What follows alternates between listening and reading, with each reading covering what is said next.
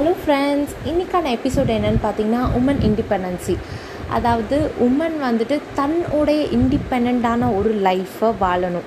என்னதான் ஒரு ஃபேமிலியாக இருந்தாலும் சரி, தனக்கான ஒரு இண்டிபெண்டன்சி வந்து உமன் வந்து ஏற்படுத்திக்கணும். இது வந்து ஒரு டாக்டராகவோ இல்லை ஒரு ஐஏஎஸ் ஆஃபீஸராகவோ அப்படி தான் இருந்தால் தான் இண்டிபெண்ட் அப்படின்றது வந்து கிடையாது.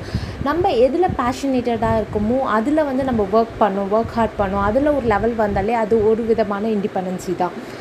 ஸோ நம்ம லைஃப்பில் பார்த்திங்கன்னா அடிமையாக இருக்கிறதுக்கும் பொறுமையாக இருக்கிறதுக்கும் நிறைய டிஃப்ரென்ஸ் இருக்குது.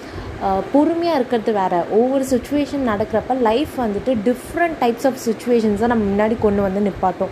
பட் அதுவே வந்து நம்ம பொறுமையாக எடுத்து சால்வ் பண்ணலாம். அதுக்கும் ஒருத்தவங்க கீழே அடிமையாக இருக்கிறதுக்கும் ரொம்ப பெரிய வித்தியாசம் இருக்குது.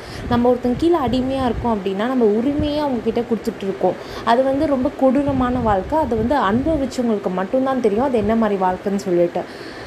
இல்லை, உமன் இண்டிபெண்டன்சி நான் சொல்ல வர்றது என்னென்னா, இப்போ நம்ம ஒரு கடைக்கு போகிறோம், இல்லை எங்கேயோ ஒரு இடத்துக்கு போகிறோம், நம்மளுக்கு பிடிச்ச சின்ன விஷயம் வாங்குறதுக்கு கூட நம்ம கையில் ஒரு சொந்தமாக ஒரு காசு இருந்ததுன்னா அந்த சின்ன பொருளை நம்ம ஆசையாக வாங்கிக்கலாம். இது ஒரு விஷயம். நெக்ஸ்ட் விஷயம், உமன் இண்டிபெண்டன்சி வந்து மணிக்காக மட்டும் கிடையாது. We are womens. நம்ம வீட்டில் நிறைய பேர் வந்து ஹவுஸ் ஒய்ஃப்ஸாக இருக்காங்க, நிறைய ஒர்க் பண்ணிகிட்டு இருக்காங்க.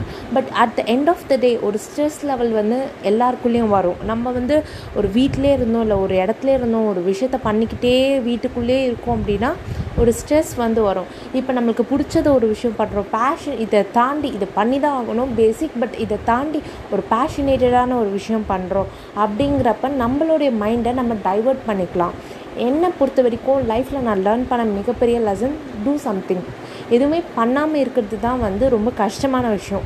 ஏதோ நம்மளுக்கு பிடிச்சதை பண்ணிக்கிட்டே இருந்தோம்னா வில் கெட் டைவர்டட். நம்மளுக்கு ஒரு டிப்ரெஷனாக இருந்தாலும் சரி, எவ்வளோ பெரிய லைஃப்பில் சுச்சுவேஷன் ஃபேஸ் பண்ணிகிட்டு இருந்தாலும் சரி, நம்ம கண்டிப்பாக டைவர்ட் ஆகிடுவோம். So do something. இதுதான் நான் சொல்லுவேன். இது உமன் இண்டிபெண்டன்ஸுக்கு மெயின் ரீசன் இதுவும் தான். It's not only making money. நீங்கள் வந்து டிப்ரெஷன்லேருந்து வெளில வரலாம், என்ன வேணால் வந்து உங்கள் லைஃப்பை மாற்றிக்கலாம்.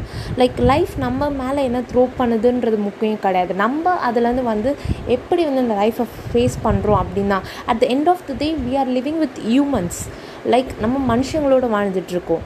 நம்ம மிஷினோட வாழ்ந்தால் கூட இட் கம்ப்யூட்டர் அதிலோட நம்ம ஜாப் பண்ணால் கூட ஒன் டே ஒரு அதர் டே வந்துட்டு கண்டிப்பாக ஏதோ ஒரு பார்ட்ஸ் வந்து டிஃபால்ட்டாக வந்து எரர் காட்டும். we will change it. அதே மாதிரி நம்ம ஹியூமன்ஸோட வாழ்கிறப்ப இட்ஸ் சேட் ரியாலிட்டி தட் யார் எப்போ நம்மளை விட்டுட்டு போவாங்கன்னே தெரியாது. At the end of the day நம்ம நம்மளுக்கான ஒரு ஐடென்டிட்டியை க்ரியேட் பண்ணிக்கணும். நம்ம வந்து ஜஸ்ட் டிசைட் பண்ணிவிட்டு இதுதான் அப்படின்றது வந்து இது பண்ணிக்கணும். பிகாஸ் லைஃப் வந்துட்டு எப்போ எந்த டேபிளை டர்ன் அரவுண்ட் பண்ணி விடுவோன்னே தெரியாது. We should ready to face. நம்ம வந்து எப்போவுமே ரெடியாக இருக்கணும். ஸோ த இண்டிபெண்டன்ஸ் வந்து ரொம்ப இம்பார்ட்டண்ட் உமனுக்கு. ஒரு உமன் இண்டிபெண்ட்டாக இருந்தானா கண்டிப்பாக அவளுடைய உரிமைக்காக அவள் வந்து போராடலாம்.